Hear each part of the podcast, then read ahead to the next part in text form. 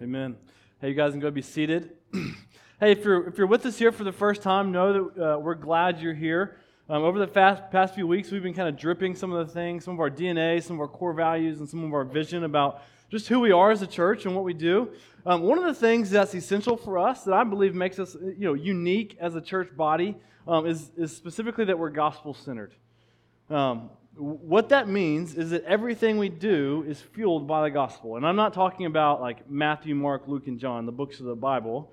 Uh, we're talking about the life, the death, and the resurrection of Christ. The message of Jesus, you know, it changes everything we do. The gospel, it saves us, it changes us, and it sustains us. Um, and, you know, this, this gospel, the hope of the gospel, we always we say here often, it's not a one time event. You know, it's not a one and done thing. It's something that we need it, we need every day. It's an ongoing thing that we need every day. We don't ever graduate from the gospel. We need the gospel. Uh, we dive deeper into the gospel. So every week we try to make the gospel very clear here. Um, and so we look through every single passage through the lens of the gospel. With that said, we're in 2 Timothy. Uh, we've been marching through 2 Timothy.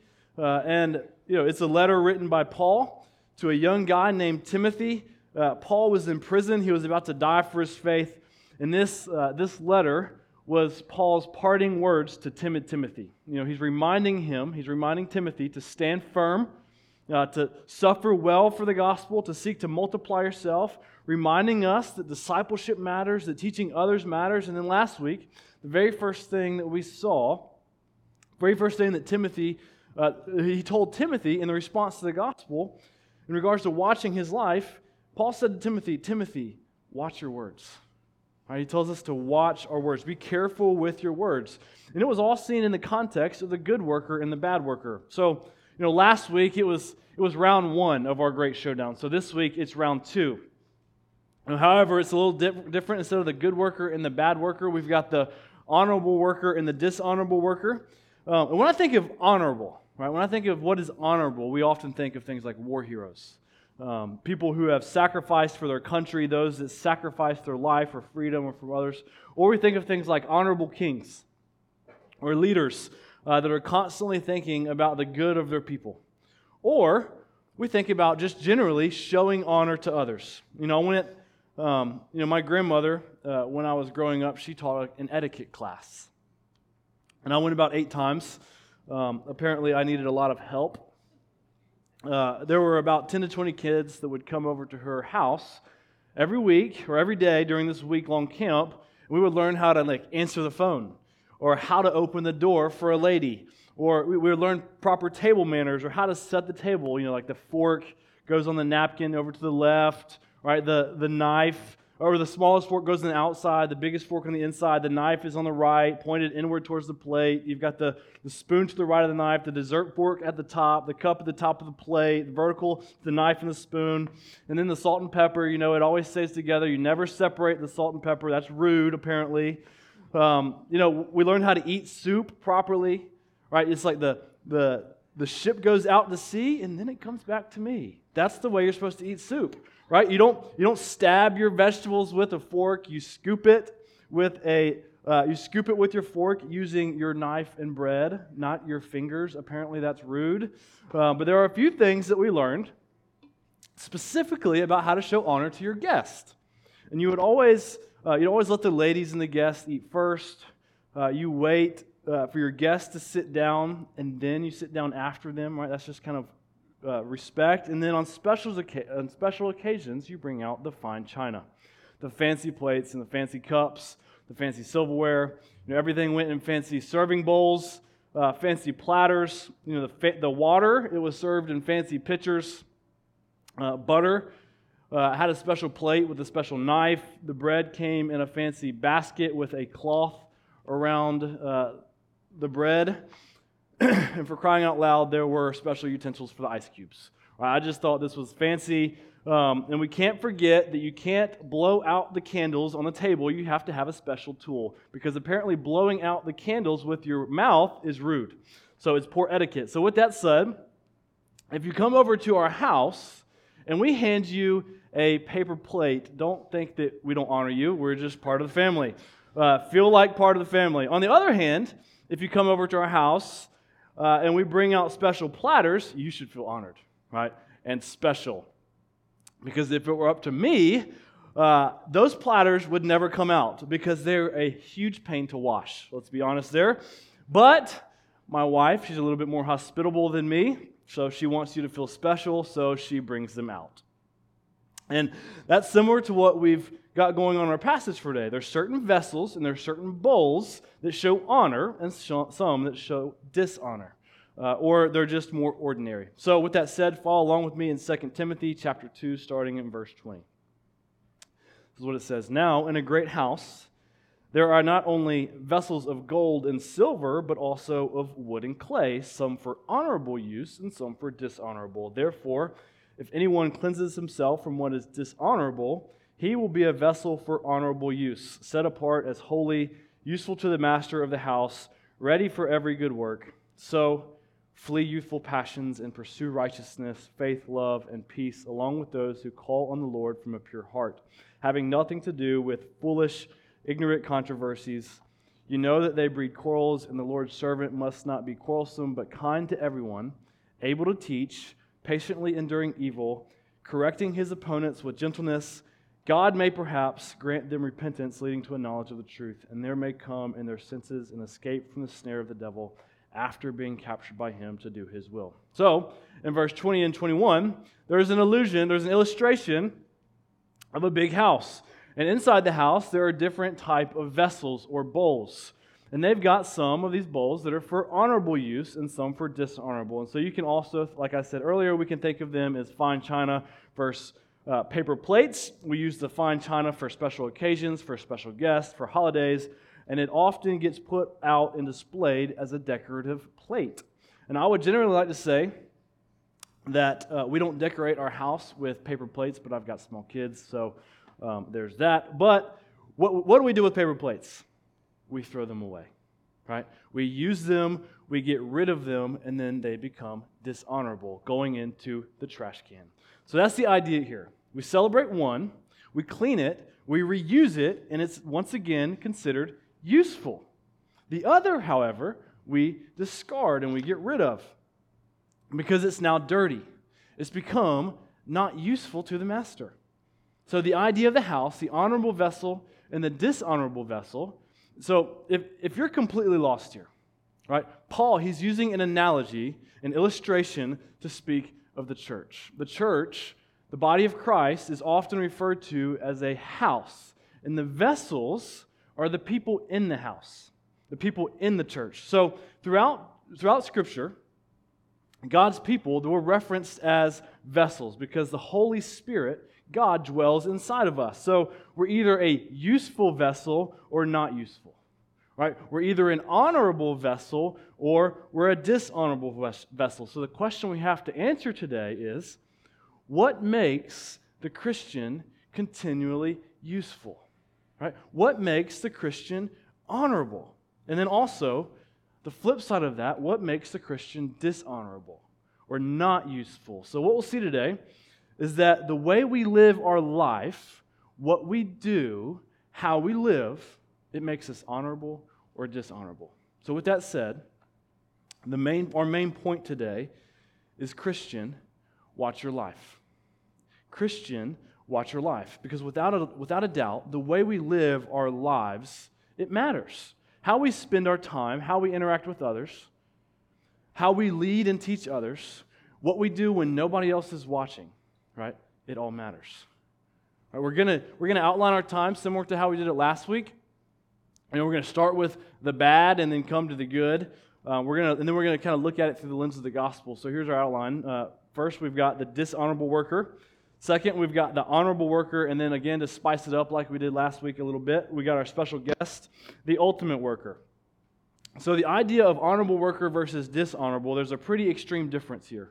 We're going to see the great contrast of Christianity. So, there's a high level of commitment, there's a high level of accountability, uh, responsibility just with following Christ. The way we live our lives, without a doubt, it all matters. The way we live matters. So, in a lot of ways, this passage, this is pointed to me as your pastor, as a pastor. This is what I need to do. This is what I need to be held accountable to- towards. This is a weighty calling, but this is not just me. As Christians, we should all be striving for this. This is something that every single person, as a Christian, we should be growing towards. This is for all those who are serving the Lord, being used by God. And I would argue, as I said last week, that every person who's following Christ, this is for them. If we are a Christian here today, this is for you. So, with that said, look at again with me at verses 20 and 22. I'm going to keep circling through this so we can kind of grasp what's going on here. We're going to keep reading it. So, this is what Paul says. He, so, he just kind of gave us that illustration of the honorable vessel and the dishonorable vessel. And this is what he's saying in response, right? Starting in verse 22. It says, So, flee youthful passions and pursue righteousness, faith, love, and peace, along with those who call on the Lord from a pure heart have nothing to do with foolish, ignorant controversies. You know that they breed quarrels, and the Lord's servant must not be quarrelsome, but kind to everyone, able to teach, patiently enduring evil, correcting his opponents with gentleness. God may perhaps grant them repentance, leading to a knowledge of the truth, and they may come to their senses and escape from their snare of the devil after being captured by him to do his will. So, Paul is drawing out of his illustration, right? He's, he's explaining his illustration. He's essentially saying, in light of the honorable vessel, you know, and not wanting to be the honorable, honorable vessel, what we just read, this is what we're to do, or this is what we're to not do. These things that we do, the way that we live our life, these are, these are the things that make us either honorable or dishonorable. So I want to draw out what comes as dishonorable uh, first in this passage. Paul says, specifically, he says, flee youthful passions. He says, flee youthful passions. And he also says, have nothing to do with foolish, ignorant controversies. And then he says, don't be quarrelsome later, later on in the text. So if you look back at verse 22, he says, flee, flee youthful passions. And then he says, pursue something else. So we flee, we run away from one thing, and we run, we pursue something else, right? Pursuing it's done with intention. When you pursue a girl, right? When you pursue your wife, husbands, guys, we do it intentionally, right? We study her, we date her, right? We ask intentional questions. We want them to feel cared for because pursuit is not passive, pursuit is active. So, amen? Can I get someone in the crowd to say amen? Thank you. So, Paul is saying we're to pursue something, right? But first, let's look at what we must flee when we run away, what we run from, ultimately today we're going to see that we should flee from sin and run to Christ. We should flee from sin and run to Jesus. So we want to be a people that hate our sin, right? We want to be a people that run from it. And we want to run full speed to the cross, not looking down, because without a doubt, as I've said many times already, the way we live our life matters. It shows, it shows the direction in which we run. How we live our life shows the direction in which we run. So if we don't flee from our sin, if we're not running from our sin, then as our first point reminds us, if we're not running from this, we're, number one, we're the dishonorable worker. There are two things specifically here that he tells us to flee from. He tells us not to do, right? First, he says, flee youthful passions. And then he says, second, he says, have nothing to do with ignorant controversies, right? He says, quarrels, Last week we covered this idea of words, thinking about controversies and quarrels. So this week we're to uh, we'll point out this idea of fleeing youthful passions. Think about this. Right? What is uh, what is what do young kids often talk about when they want something? Right? They just take it. They just take it out of your hands. They just gra- go grab it right out of their hands. So we have to continually remind them. If you don't just you don't, we don't just take things from people, right? You have to ask nicely if you want something. We need to be patient. Every parent, every parent goes through this with our kids. Yet we often do the same thing as adults. We just do it a little more subtle.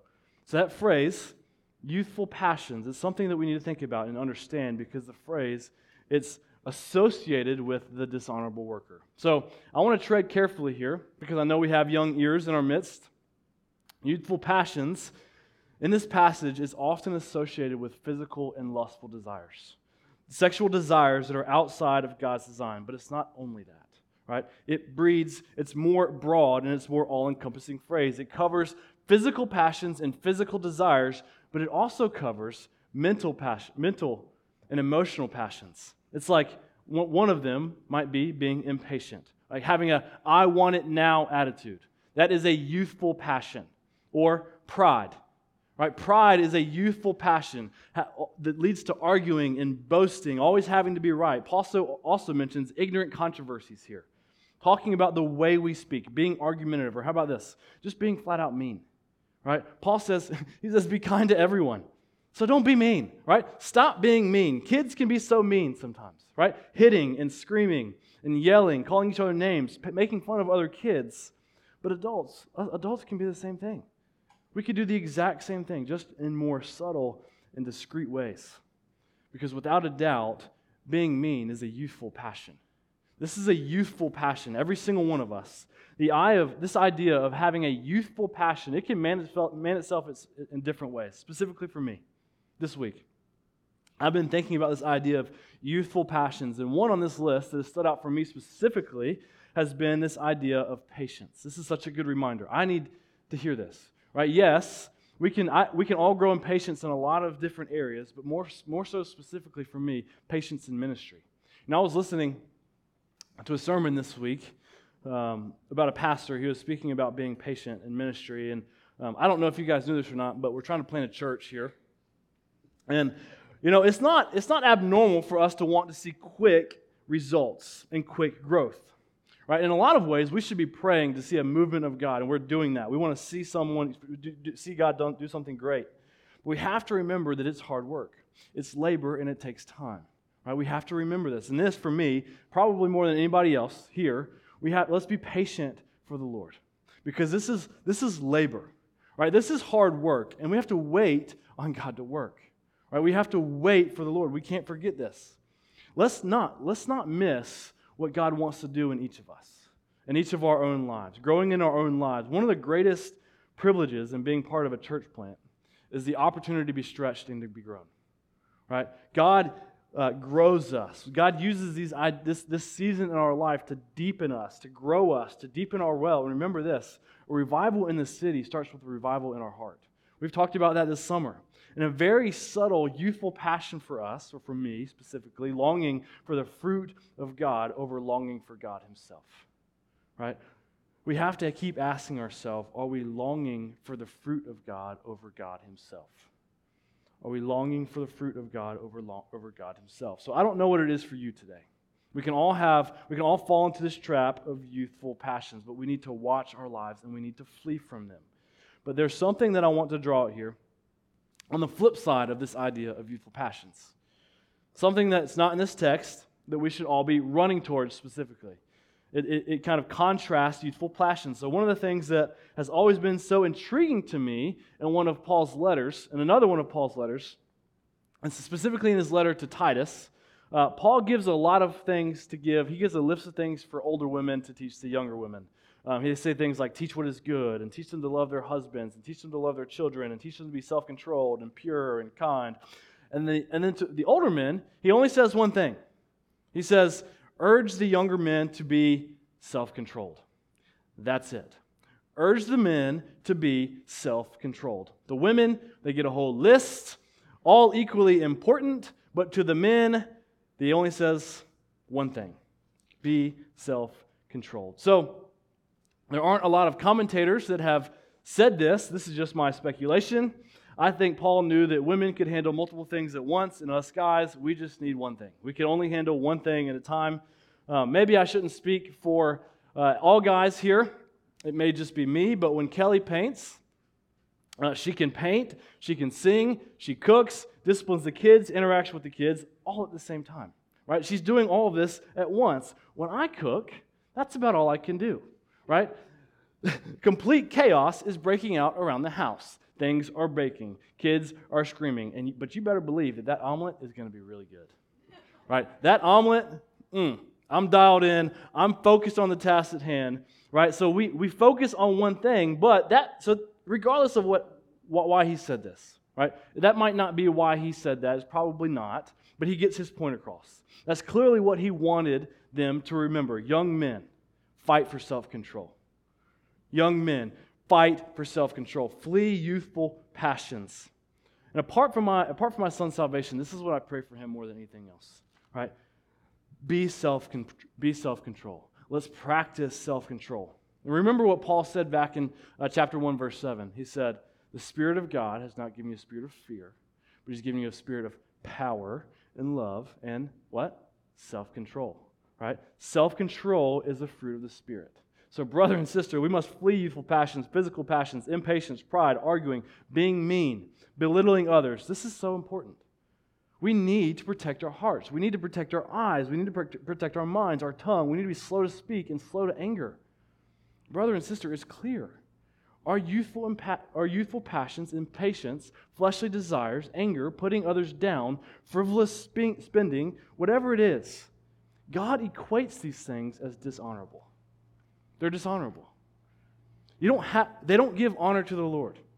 If we're callous towards these things, specifically, we've got a problem. Right? We've got, we're, we're, we're being callous to the Spirit of God working in our heart, in our life. And let's not forget, we're called to run from these things. We run from them. We don't run, we don't run without a direction.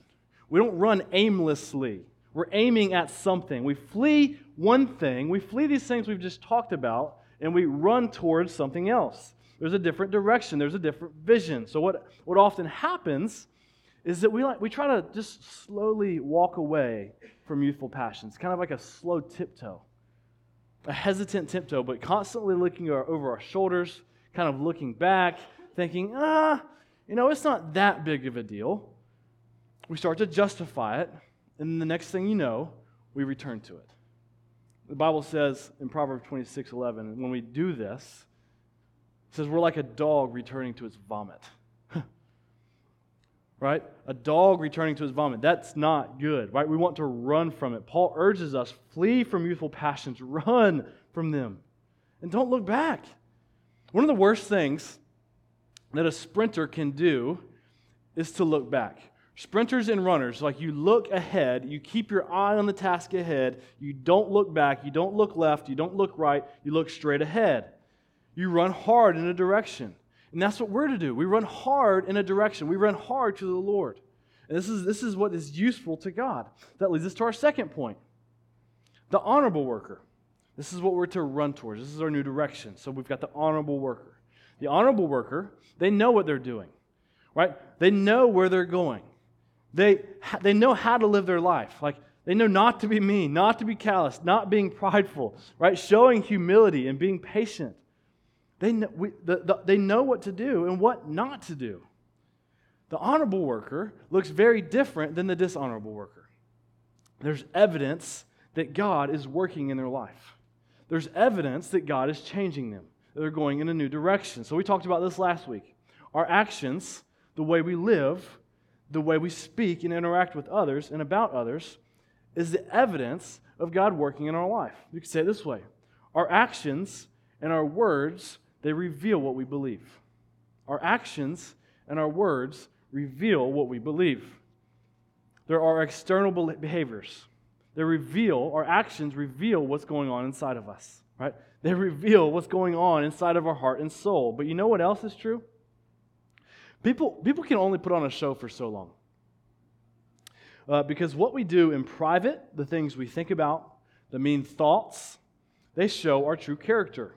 The closer we get to someone, often what happens, the more we see their true colors and the way we talk about others, right? The way we talk about our close friends, the way we treat our spouse, the way we speak to our family members, the way we act under stress. This is what happens. This is when we start to see people's true colors. And let's read this same passage again, but we're going to look through the lens of what to pursue. Okay? We're going to, we're going to circle it again. Paul says in verse 22, follow along, where he says, So flee youthful passions and pursue, he says, pursue righteousness and faith and love and peace, along with those who call on the Lord from a pure heart having nothing to do with foolish, ignorant controversies. You know that they breed quarrels, and the Lord's servant must not be quarrelsome, but kind to everyone, able to teach, patiently enduring evil, correcting his opponents, opponents with what? Gentleness. That's what he says. He says, pursues righteousness, faith, love, peace, be kind to everyone, able to, to teach, patiently enduring evil, and correct with general with, with gentleness. So that's quite the list. That's the standard. Right? That's the target. That's where we're trying to go towards. So I'm going to say the same thing I just said. I'm just going to say it in a different way. We, what comes out of us is evidence of what's inside of us. It's what's in us. So we have to ask ourselves the question, what do our words and our actions, what do they say about what's inside of us? Are we portraying hate or are we portraying kindness? Are we tearing others down or are we building them up? Are we being impatient or are we showing patience? Right? This, this like stings. This is really hard to hear. But are we, are we pursuing what is good or what is righteous or are we pursuing the things of the world? Just think about the things that can consume our mind. Just like, are we more consumed with our bank account, the next purchase? Are we consumed with our physical appearance? Are we consumed with how others perceive us? Or are we consumed with seeking righteousness? Righteousness, it can be such an ambiguous term. And something that's kind of hard to grasp oftentimes and is birthed out of the idea of, of seeking what is right by our actions specifically. But it's not only that, it's far more than that. One pastor said it this way He said, Righteousness is the unwavering faithfulness to uphold the glory of God. So, using this idea, when Paul tells us to pursue righteousness, he's telling us, he's telling us to uphold the glory of God. He's telling us to uphold the majesty of God, the splendor of God. So we have to ask the question if someone were looking into our life, would they be able to say to you, would they be able to say to me, hey, brother, sister, your life, it's upholding the glory of God? When we look at each other, our lives, we want to say, brother, sister, I see God working in you. Your life portrays the unmistakable glory of God, and it is clear and it is evident just by the way you speak and the way you live and the way you interact with others, the way you talk about others, the way you encourage others. We want to be able to, to say this to each other. Right? This is what we long for. New City Church, the Bible is clear. We have a high calling on our lives, a high standard to live up to. If we call ourselves followers of Christ, let's pursue righteousness and display God's glory. Let's, consider, let's just kind of look through this list a little bit. He says, pursue faith. Uh, don't pursue doubt, pursue faith. He says, pursue love, not hate. Don't be mean. Don't bring, don't bring others down. Paul says, he says, pursue peace. Don't pursue fear. Now, I don't know what this looks like for you specifically. Maybe, maybe we need to pursue peace with a person. Maybe that's what he's calling us to today. Pursue peace with a person. Maybe, maybe we need to pursue peace in our heart about a situation, about something we might be fearful of. Again, pursuing something, this takes action. We have to fight for it. We don't, we don't run towards fear, we run towards peace. We don't run towards strife, we run towards peace. We have to pray for peace. That's a fruit of the Spirit. If you have a relationship that lacks peace, I'll say this. I'm going to go out on a limb here. You don't have to pray about this because God's word already tells you what to do. He commands us pursue peace. Pursue peace. You don't need to pray. You do need to pray, however, about what this looks like, how you pursue peace, the way in which we pursue peace. But it's clear God says to us, pursue peace. Brother and sister, pursue peace. And you know what's great about this? I love this. Look at the end of verse 22. At the, at the beginning, he says, Flee youthful passions and pursue righteousness, faith, love, and peace. And then he says, I love this, with those who call on the Lord from a pure heart. Let that sit. He says, with those, pursue these things with those who call on the Lord from a pure heart. We don't pursue these things by ourselves, right? We pursue these things with others, with other brothers and sisters in Christ. Pursue righteousness. He says, pursue it with other brothers and sisters. Pursue faith with others. Don't show seeds of doubt with others. Show seeds of faith with others. We need to help each other, to build each other up. He says, pursue peace with others. If you're fearful, if you're anxious, one of the best things we need, one of the, be- one of the most important things we need, is to put others around us who have who can be persons of peace, right? Who can point us to Christ. Ultimately, that's Christ. But we need others around us who can point us to Christ. Right? If someone lacks peace with others, it's the responsibility of brothers, other of the brothers and sisters to encourage them to pursue peace. Right? It's our responsibility to, to help each other, to encourage each other, to build each other up to pursue peace. So, without a doubt, Christianity, this is a community event. We cannot do this in isolation. Right? We need good community. We don't need destructive community. And this passage is clear. It says, let's pursue righteousness, faith, love, peace, kindness, patience, gentleness. He says, pursue it together. This is so important. Our lives must reflect what we believe to be true. And this is where this gets really difficult. And this, this, this is hard to hear. But, but I think this is so important. We can't skip any part of the Bible. This is why expositional preaching is so important. And we have to deal with things that are hard to deal with in the Bible. We can't ignore them. Would, this, this next part, this would be much easier for me to just ignore this part of the sermon because it's offensive. But I pray that we would receive this in love. These are not my words, these are God's words. If what we believe is true, if what the Bible says is true, then we need to address this. We can't have a pick and choose Christianity because God is God, right? It's not us. And logically, this wouldn't make sense if we skip parts that were hard to hear. We would be playing the role of the role of God. So we must be consistent. So for every single person in this room, Christian or not Christian, this is the difference between being an honorable worker or a dishonorable worker, being useful or not useful to the master. If we're following, if you're a follower of Christ, we should want to present ourselves as useful to the master.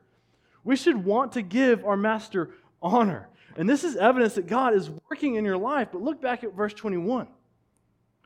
It says, Therefore, if anyone cleanses himself from what is dishonorable, he will be a vessel for honorable use, set apart as holy, useful to the master of the house, ready for every good work. So here's the rub, right? If we don't do these things, we're not considered useful to God. If we do them, we're considered useful. This is clear throughout the entire Bible. Being perfectly righteous, being perfectly loving, always having peace, perfect in all these things, that's the standard. That's what's required to be considered useful to God. If we're not useful to God, then what are we? Look back at verse 24 and 26. It says, and the Lord's servant must not be quarrelsome, but kind to everyone, able to teach, patiently enduring evil, correcting his opponents with gentleness. God may perhaps grant them repentance, leading to a knowledge of the truth, and they may come to their senses. And this is the part that's so hard. The part that I want to point out, the part that we can't skip over or gloss over. It says, an escape from the snare of the devil after being captured by him to do his will. This is so hard. This is so hard to hear. This is hard to grasp. And please, hear this in love. If we're not useful to God, if we're not honorable to God, what are we then? The Bible says, it's clear, it says we're under the snare of the devil. We're captured by the devil to do the devil's will. This is a very stark contrast here. Okay, this is what Paul is pointing out. We're either useful to God, again, this is hard, or we're captured by the devil. Think about that we don't live according to how God intends for us to live, we're not considered useful. We're dishonorable. Paul says we're captured by the devil to do the devil's will. That's what Paul's saying. That's when we're mean to others, when we speak poorly about others, when we're being impatient, when we seek youthful passions. Brothers and sisters, this is hard to hear, but it's true. When we do these things, we're, in, we're under the snare of the devil being doing the devil's will. This is not something that we should slowly tiptoe from. We should hate these things and run from them. We, we know these things, but for some reason, yet we still continue to do them. Every day, we continue to mess up. This is an overbearing weight, right? This is this is a this load is heavy. This can be crushing. This feels hopeless. Brother and sister, we're not people without hope. The person who wrote this sentence, Paul, right, also felt the same way. Paul said in 2 Corinthians 2, Paul said, Who is sufficient for these things? Who, who can uphold this? You see, there's a standard that absolutely must be upheld by God. To be presented to God as honorable, to be ultimately to be in His presence, because if God is good, if God is so great and so majestic, He demands perfection. He demands perfection to be in His presence. But listen to what Paul says in verse 21 again. It says, Therefore, if anyone cleanses himself from what is dishonorable, he will be a vessel for honorable use, set apart as holy useful to the master of the house, ready for every good work. So, how do we make ourselves honorable? Paul says we have to cleanse ourselves from what is dishonorable, which is ultimately our sin. Today, every single one of us, we walked in here with baggage. Our lives somehow didn't match up with God's standard. We don't, we don't want to be mean, but we are. Maybe, we maybe we've spoken about someone, maybe we've yelled at someone, maybe we've lied to someone. I don't know what it is for you, but somehow, in some way, we have all messed up. But this is the beauty of the gospel. This is where we realize I can't do this. I can't live up to this standard. I need someone else to do it for me. I need someone else to change me. Sometimes, so often, we're the dishonorable worker. But I'm thankful today that someone else came onto the scene. And that's where we get our third point. The ultimate worker came into the picture. And this is the gospel. God sent Jesus to be the only one who could be the perfect, honorable worker. We couldn't do it, but Jesus did it for us. Jesus came to earth, never had youthful passions, always pursued righteousness, faith, love, and peace, and then he went to the cross to bear our sins, the sins of what the, of the dishonorable worker. He took our quarreling, he took our unkindness, our mean words, our youthful desires, our impatience, our mean spirit. And listen to this, at the cross, Jesus took our label as the dishonorable worker and gave us his label as the honorable worker. Brother and sister, that's the gospel. We couldn't do it. We can't do it. Jesus did it for us. Listen, if you're not a Christian here today, my hope and my prayer is that we would realize that you would understand the tragic nature nature of what comes with being the dishonorable worker. If you've ever had a lustful desire, if you've ever been mean, if you've ever told a lie, if you've ever been impatient, that's enough. That's enough for God to label us as the dishonorable worker. And we see from this passage, and believe me, this is just as hard for me to say as it is for you to hear. If we're considered the dishonorable worker, we're considered not useful to God, and we're under the snare of the devil. The consequences of this are eternal. There is a forever separation from God. But what, if what the Bible says is true, and we believe that it is, right, just look at the world. Something created the world. Good and evil exist. Something's not right. And God revealed himself to us at the cross. And I believe this is the only thing that makes sense. If all of this is true, the consequences of being the dishonorable worker, being separated from God, the consequences of this are tragic. If you're not a Christian, I plead with you don't live in this weight. Right? Trust in Christ. Trust in Jesus today. That's the only way. Hear, hear this in love. This is, the only, this is us caring for your soul. God desperately, this is such good news. God desperately wants to take you and present you as useful to the Master. He wants to present you as useful to God. God takes us through Christ. And we're presented as honorable to God. Trust in Christ today. Right? There is hope for you today. If you're a Christian here today, hear me on this. We need this. Flee youthful passions, hate your sin, avoid quarrels, and pursue righteousness, faith, love, and peace, and be kind to everyone, patient, be gentle with others. And brother and sister, know this you can't do this alone. At some point, you will fail. We need the power of Christ working in us. With that said, I want to close with this. I want to close with this. There's another story of vessels in the Bible, clay pots. This will be really quick, I promise. This is what it says in Jeremiah 18. Follow along with me. So, the word that came to Jeremiah from the Lord Arise and go down to the potter's house, and there I will let you hear my words. So I went down to the potter's house, and there he was working at his wheel. And the vessel he was making of clay was spoiled in the potter's hand and he reworked it into another vessel, as it seemed good to the potter to do. Then the word of the Lord came to me. O house of Israel, can I not do with you as this potter has done? declares the Lord. Behold, like the clay in the potter's hand, so are you in my hand, O house of Israel. This is so good. Listen to this. Without a doubt, we are all broken vessels. we're spoiled clay. Just think about the past 24 hours mean comments, impatience, arguing. I don't know what it is for you, but the Bible is clear. Just one of them, it makes us dishonorable. We're not people without hope.